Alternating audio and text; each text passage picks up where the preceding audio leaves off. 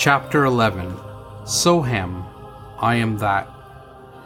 Every movement in the universe is the creative intelligence of the divine. All that you are is not in the process of becoming. The greatness of who and what you are will not show up in a future moment. All that you are and will ever be is that which you are now.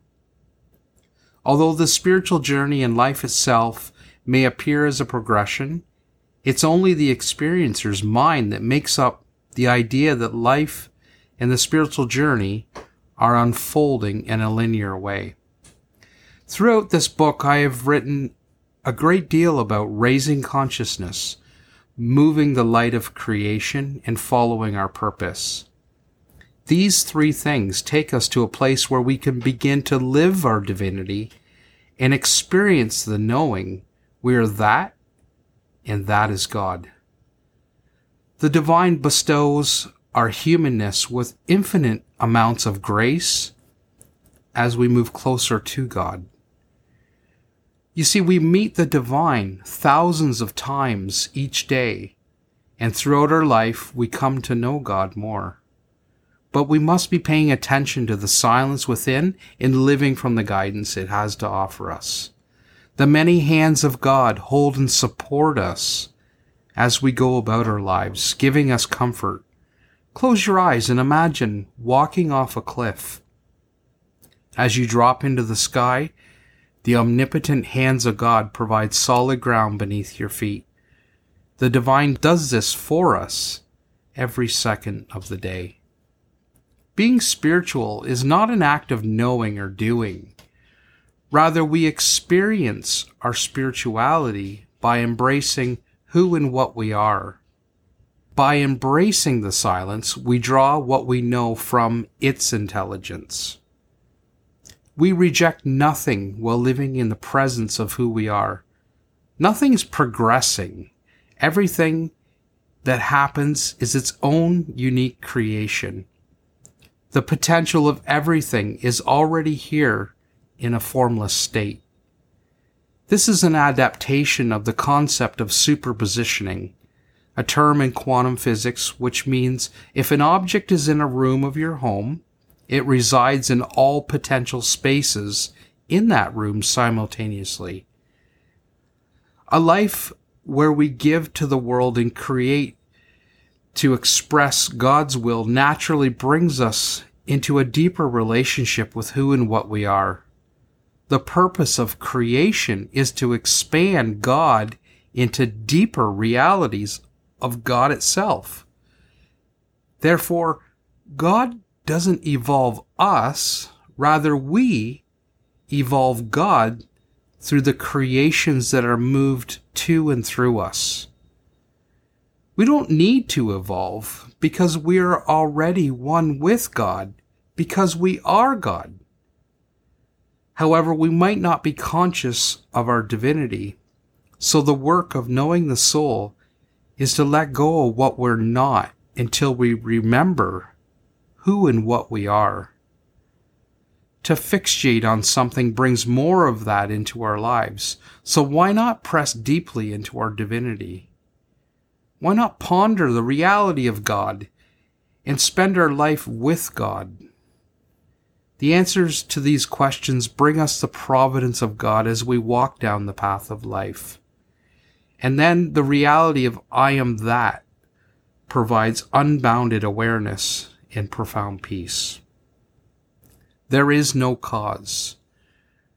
When we get to the end of the rope with logical, linear domain, faith ties on another line and lowers us into the depths of infinity. Our linear logical mind holds the idea that everything is subject to the cause of another force. But the reality of I am that is beyond opposites and cause.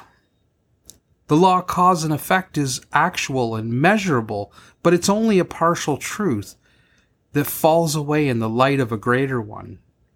A more significant truth is that everything is and forever will be as it is.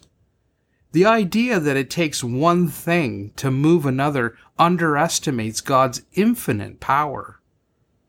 If nothing a, has a cause or is the effect of something else, then why do anything? Everything's happening by its own accord. This question points to our beliefs. We believe that we're doing things, and by all outward appearances, we are. However, I'm suggesting let go of the very idea that we're doing anything. Let go of the idea that the personal self is doing things and that the world is subject to cause and effect. It will change how we see and participate in our lives. The idea that we are not doing anything removes the dualistic mindset and narrows life into a singular event happening by its own accord in harmony with the divine. All we need to do is join in. By abandoning our dualistic ideologies, we can turn fully toward flowing with life and the divine will. God has laid out this world in one giant choreographed routine. When we flow with the performance, we experience the perfection of God's grace in motion. Outside of the context of our busy mind lies a vast reality for us to discover. The mundane can spontaneously become profound through the nonlinear perspective. We enter this perspective while resting in this interior silence and simultaneously observing the world around us without judgment. As we do, we must surrender the mind and become an active witness while staying focused on the moment at hand. See, active witnessing has two sides. The first side is our ability to be connected with what's present around us and the silence within. The other side is listening to the instructions that arise within and then following the guidance offered. What has no cause moves on its own accord.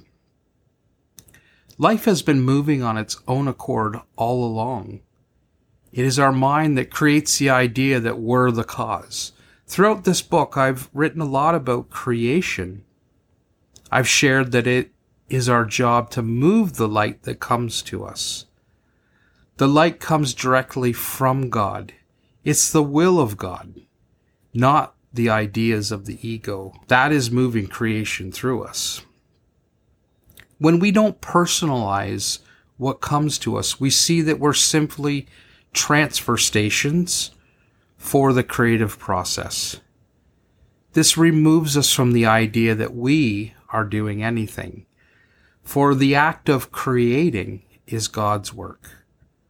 A hydroelectric line is not the source of power. It's merely a means to transferring power from one place to another. So we are like hydro lines for God. The power of God moves into us and then through us into the world. In my book, Beloved, I wrote that we actualize God's will, not our own, when we fulfill our purpose we become the right hand of God.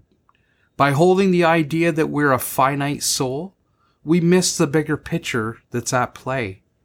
We become blinded by the idea that we're separate from God's universal flow. The personal self versus the ultimate self.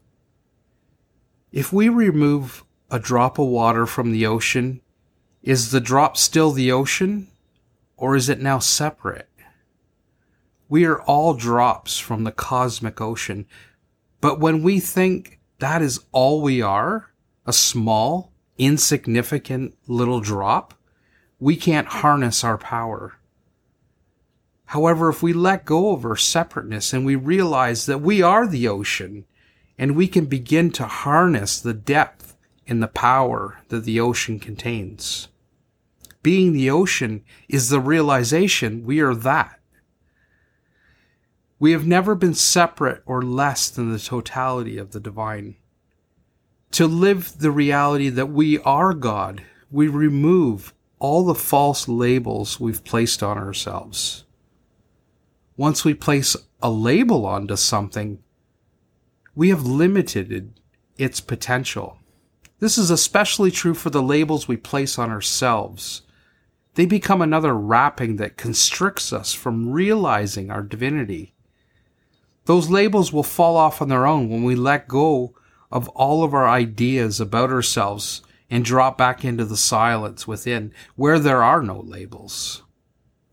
The energy we burn in our judgments, opinions, and resistance separates us from the natural flow of life and being one with the divine. To live the life unfolding before us, we must surrender everything we think we are.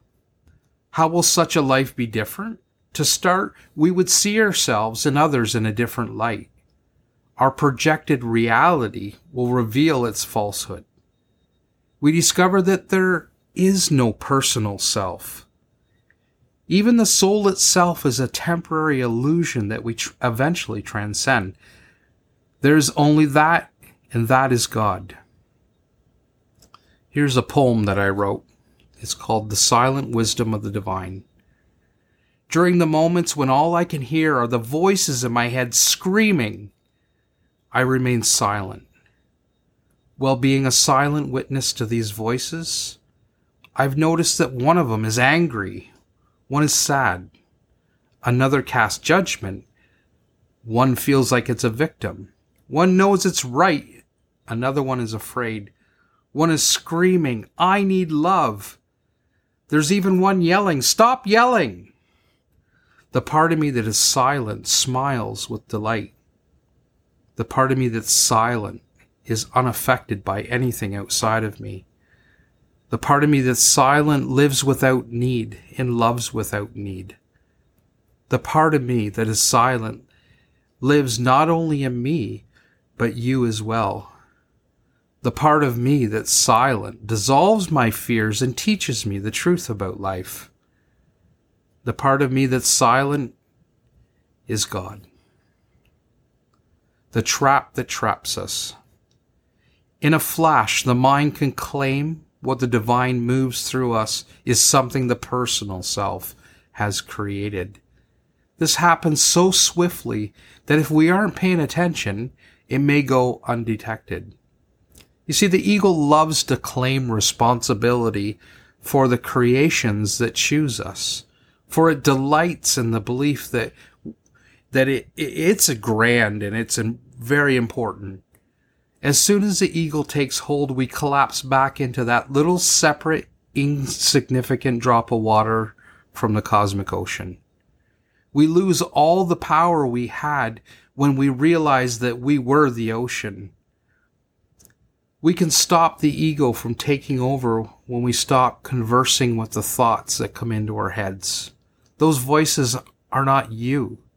Not even the voice that talks back to the thoughts dropping in the mind is you. Instead, use the mind to store information. Use it as a tool. Use it only when needed. The mind is not a place to spend a lot of time. It's a place to visit. The heart, however, is the doorway into the silence. By holding our awareness in the heart center, we become aware of the divine within. Transcending duality. Over 20 years ago, I found myself in the home of a local doctor on his couch in the base in his basement. That evening was a pinnacle moment in my life. I had no idea that our conversation would continue to ring in my ears for decades. Near the end of the evening, I remember him telling me, oh no, actually, I remember him yelling at me, You're living in duality. He was desperate for me to understand what he was trying to say. I'm not sure if he even knew why he was yelling at me, but at the moment he was channeling a message from God. He was planting a seed in me, and it took decades to create the fertile ground for that seed to grow and develop when I reflect on that evening, it's evident that what he was saying was utterly out of context with my level of consciousness at the time. Back then, I was this angry little man, and I was desperate to find peace and meaning in life. It took many years of letting go before I could begin to understand what that divinely inspired message contained that evening. While the doctor was yelling at me, I remember thinking, I don't even know what the word duality means. I do now. Simply put, duality is the law of opposites. It's the operating platform of the common collective. The physical laws of the universe operate at the level of duality. Transcending duality happens when we experience unity. When we let go of the idea that life is duality, we see that life is not a series of causes and effects. We see there is no cause, there's only constant creation. We discover that life is a singular causeless event. To apply this to our lives, we start by removing the belief that we are the cause of anything. When I believed I was the cause of something I created, I'd jump up and down shouting, Look what I did! I'd instantly move into my ego. By giving myself credit, I'd fall back into my mind. I was missing the bigger picture because I didn't realize that creation was using me to bring something into the world. And when creation uses us, it's a gift that should be honored by holding reverence and gratitude. A life lived in a dualistic mindset becomes arduous because we think we're moving in a linear progression. The mind, which is the ego, tracks our progress and rewards us when it feels we've done well, and then beats us up when it thinks we haven't accomplished enough or made enough progress. Living up to the standards of our mind becomes a great weight, exhausting us in the process believing that we have to keep making things happen puts a lot of responsibility on our shoulders. When I thought I had to make everything happen, I weighed my self worth against what did or didn't happen. For example, if I were to run a five kilometer race, my mind would take hold of that and think, look at me. Some people can't even walk five meters. Or it could go the other way and think, that isn't much. A lot of people can do 50 kilometers. It's no wonder I was experiencing sp- stress and depression. Weighing and measuring ourselves against another person, object, or opposing force is a mental creation with no basis in reality. And the effort it takes to maintain our ego in all of its positions we hold is staggering. The ego com- can become a complex little monster with endless ideas, demands, and positions, so many that it can be hard to remember them all. While I was trapped in my ego, I remember feeling very confused. My life felt like a scene out of a Monty Python movie, a catastrophe and a comedy all in one. Ceasing to make such measurements and judgments breaks down the illusion of duality and allows us to rest in our non dual nature. As we learn to become co creators with the divine and surrender to the flow of creation moving through us, we find refuge and solace instead of trying to force life. This happens when we abandon the idea that we live in a world of opposites and let go of the idea that we're doing anything it's important to keep in mind that we are not responsible for what God moves into and out of this world. See, creation moves through us and others by the grace of God. There are good reasons why good and bad things happen for us and others. However, it's important to give the glory to the divine and stay humble when things go well and not a victim when life offers less than satisfactory conditions. It serves us well to accept and deal with life the best we can, no matter the circumstances. And it's also worth mentioning that when tragedy happens in the world, accepting the situation doesn't make it right, nor does it minimize the suffering it caused to other people. Our acceptance helps us move into a place where we can become more compassionate um, and of service while working through our own healing.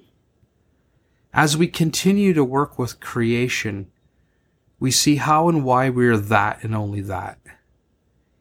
And if we steep in the, the, the awareness that every movement in the universe is the creative intelligence of the divine, then we need not weigh and measure anything against another object. Then the world around us shines forth its radiance and perfection, just as it is, which is always enough and perfect. Becoming free. When we start to dissolve the concept of duality, freedom washes over us. The pressure of life starts to dissolve away. When we have a healthy relationship with our ego, it becomes a tool for discovering our idiosyncrasies. Once we know our quirks, we can use them to enhance our lives. For example, I struggled many years with low self esteem which caused me to become an overachiever. I would overwork myself because I, I needed praise. It became part of my personality. Now, however, I take that strong work ethic and use it positively. I still work steadily and accomplish my goals, but the difference is, is that now I can balance how long I work and I no longer work to get praise. My ego has become a tool that I use instead of it using me. Our restless nature will take a back seat soon as we put our ego in its rightful place and live like the gods we are. The irony of living a, life where we claim our godliness is that it only happens when we surrender completely to the moment and the will of God moving through us. We become God when we no longer believe that we're anything other than I am that. Through the total and complete reduction of the false self, we become everything. Our inner freedom is not a possession. Instead, it's the willingness to let go of the notion that there is a self that isn't free as we begin to realize we're that and nothing less than that, we will stop fighting to dissolve what we are not. We will simply surrender everything to the moment and rest in profound appreciation for all that is here. The duality of life gives way to the cosmic flow of eternal life, here and now. Soham, I am that.